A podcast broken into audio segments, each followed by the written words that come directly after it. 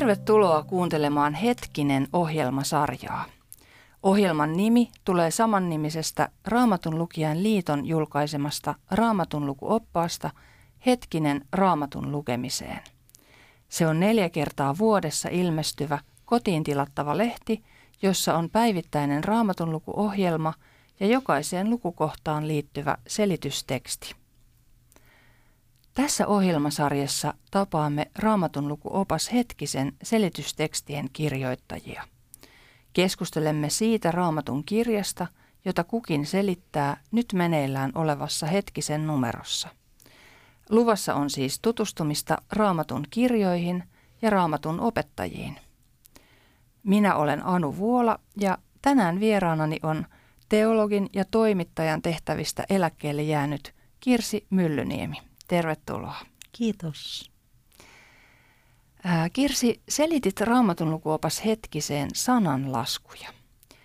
Millaista on kirjoittaa opetustekstejä Raamatun kohtiin? Millainen prosessi se on?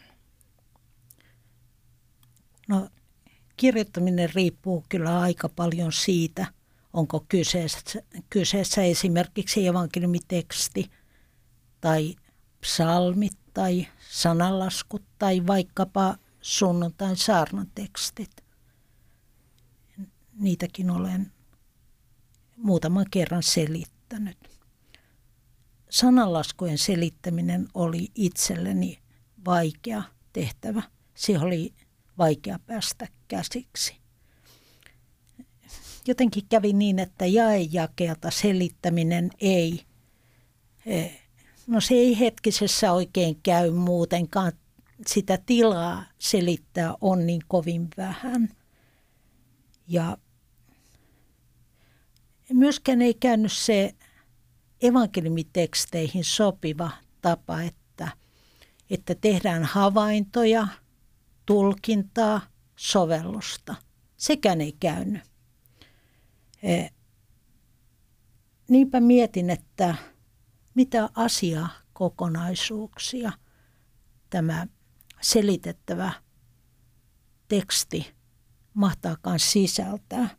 Ja sen pohjalta yritin tuoda sitten myös sitä sovellusta, että miten tämä raamatun kohta nyt minulle tai sinulle niin kuin tässä ajassa ja arjessa voisi olla merkityksellinen.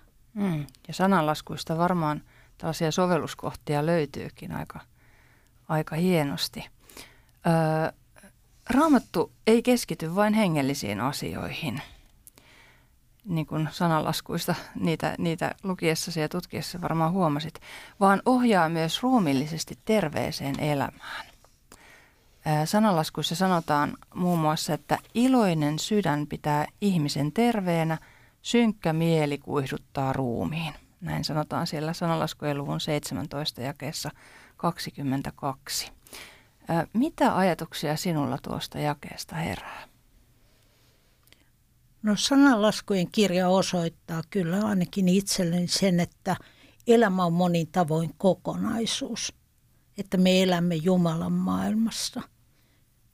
Jumala ei, ei ole kiinnostunut vain jostain hengellisestä osasta meidän elämäämme, vaan, vaan hän on meidän arjessamme, meidän puheessamme, meidän, meidän rahamme kiinnostavat häntä, meidän surumme, meidän ilomme, meidän tarpeemme, ihmissuhteemme. Kaikki se on tärkeää meidän Jumalasuhteemme kannalta. Ja toi myönteinen elämän asenne, josta tuossa mainitsemassa raamatun kohdassa kerrotaan, on toki ihmiselle hyväksi. Eikä tämä ole mikään ainoa raamatun kohta, jossa asiasta puhutaan. Erityisesti mun mielessäni on vuorisaarna, jossa Jeesus puhuu samasta asiasta. Täällä Matteuksen evankeliumin luvussa kuusi Jeesus puhuu Jumalan huolenpidosta näin. Sen tähden minä sanon teille, älkää huolehtiko hengestänne siitä, mitä söisitte tai joisitte. Älkääkä ruumiistanne, älkää ruumiistanne siitä, miten, miten sen vaatettaisitte. Eikö henki ole enemmän kuin ruoka ja ruumis enemmän kuin vaatteet? Katsokaa taivaan lintuja. Eivät ne kylvä, eivät ne leikkaa, eivätkä kokoa varastoon. Ja silti teidän taivallinen isänne ruokkii ne. Ja olettehan te paljon enemmän arvoisia kuin linnut. Kuka teistä voi murehtimisellaan lisätä elämäänsä pituutta kyynäränkään vertaa? Tämä on yksi semmoinen tuttu ja keskeinen kohta siitä, että, että murehtiminen ei auta eikä kannata. Joo. Mm. Mm, kyllä, joo. Nämä tavallaan niin kuin täydentää toisiaan, nämä kaksi.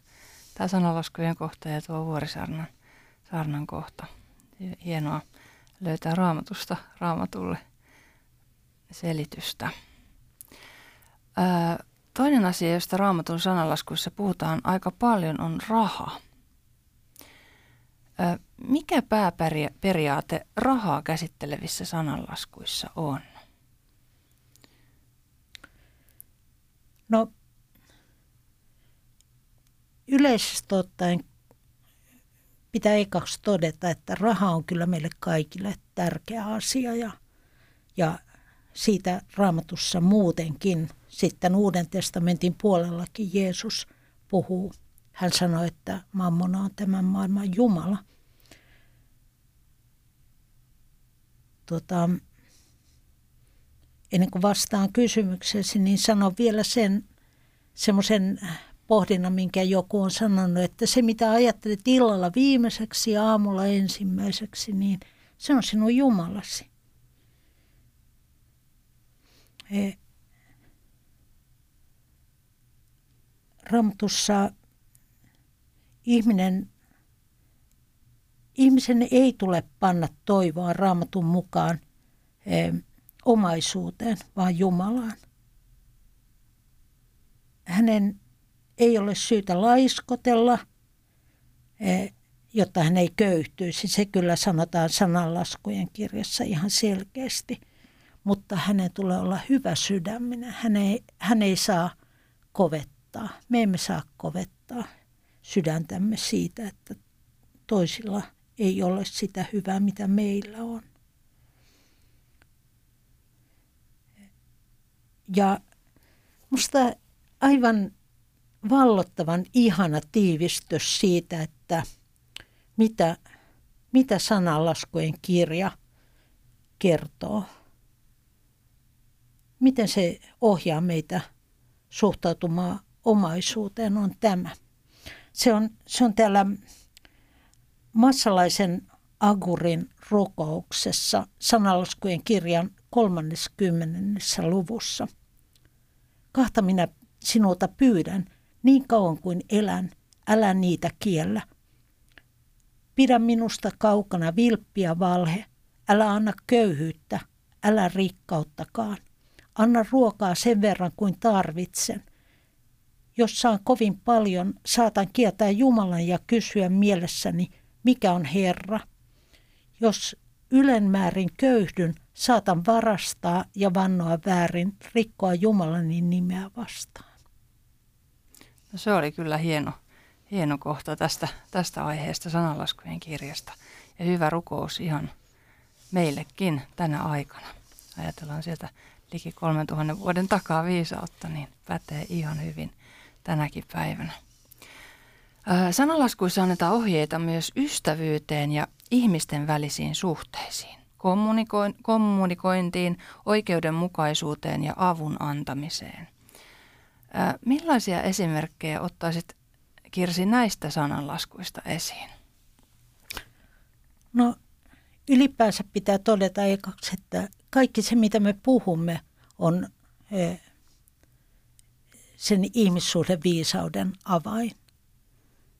Että sananlaskujen kirja puhuu paljon nimenomaan siitä, että mitä me suustamme päästämme. Ja esimerkiksi tuolla sanalaskujen kirjan luvussa 18, niin tästä, tämä on nyt yksi esimerkki siitä. Loukattu veli on kuin linnotettu kaupunki, riidat ovat kuin linnanportin salvat. Puheesi mukaan saat purtavaa, sanoistasi riippuu mitä saat niellä. Kielen varassa on elämä ja kuolema, niin kuin kieltä vaalit, niin korjaat hedelmää. Hmm, kyllä, ihan totta. Puhuminen on se, se tärkeä pointti kaikessa, kaikissa ihmissuhteissa. Ja tuosta tuli vähän mieleen Jaakobin kirje myös, että siellä puhutaan samoista asioista Uuden testamentin puolella. Ää, onko jokin sananlasku saanut sinut, Kirsi, näkemään jonkin oman elämäsi asian uudessa valossa? No oikeastaan se on juuri tuo sananlaskujen kirjan luvun 30 kohta, jonka jo luin, mutta palautan sen mieleen edellisestä raamatun käännöksestä, niin ei tule toistoa. Älä köyhyyttä, älä rikkautta minulle anna. Anna minulle ravinnoksi määräosani leipää, etten kylläisenä tulisi kieltäjäksi ja sanoisi, kuka on Herra, ja etten köyhtyneenä varastaisi ja rikkoisi Jumalani nimeä vastaan. Hmm. Se on puhutteleva vanhassa käännöksessä myös tuo, noin sanamuodot. Kiitos. Kirsi toimit aikanaan Raamatulukuopas Hetkisen toimitussihteerinä. Hetkisen idea on kannustaa lukemaan raamattua päivittäin. Miksi raamattua kannattaisi lukea päivittäin? No, vaikka pienikin murru, murru sellaista elämän leipää, niin kannattaa kyllä nauttia olen miettinyt sitä, että entäpä jos tulee aika, ettei sitä enää meille suoda. Olen juuri ruvennut lukemaan Aleksander Solzhenitsinin kirjaa Kulak, vankileirien saaristo. Ja se kirja kertoo lähialueesta, lähimenneisyydestä, jossa ihmiset janosivat Jumalan sanaa, eikä sitä heille suotu. kun vähänkin osaamme ulkoa sitä raamatun tekstiä. Meillä on semmoinen pääoma, joka kantaa, jos joudumme kokemaan kovia. On myös niin, että pyhä henki sitten muistuttaa meitä niistä Jeesuksen sanoista. Ja ehkä se on niin, että hänellä on enemmän muistutettavaa, jos me olemme niitä lukeneet. Se oli oikein hyvä, hyvä ajatus ja muistutus meille kaikille itsellenikin. Kiitos Kirsi Myllyniemi. Kiitos. Hetkinen ohjelmissa haastatellaan saman nimiseen raamatun lukuoppaaseen selitystekstejä kirjoittaneita raamatun opettajia. Ohjelman tuottaa Raamatun lukijain liitto. Hetkisestä ja Raamatun lukijain liitosta löytyy tietoa – ja hetkisen voi myös tilata sivuilta rll.fi.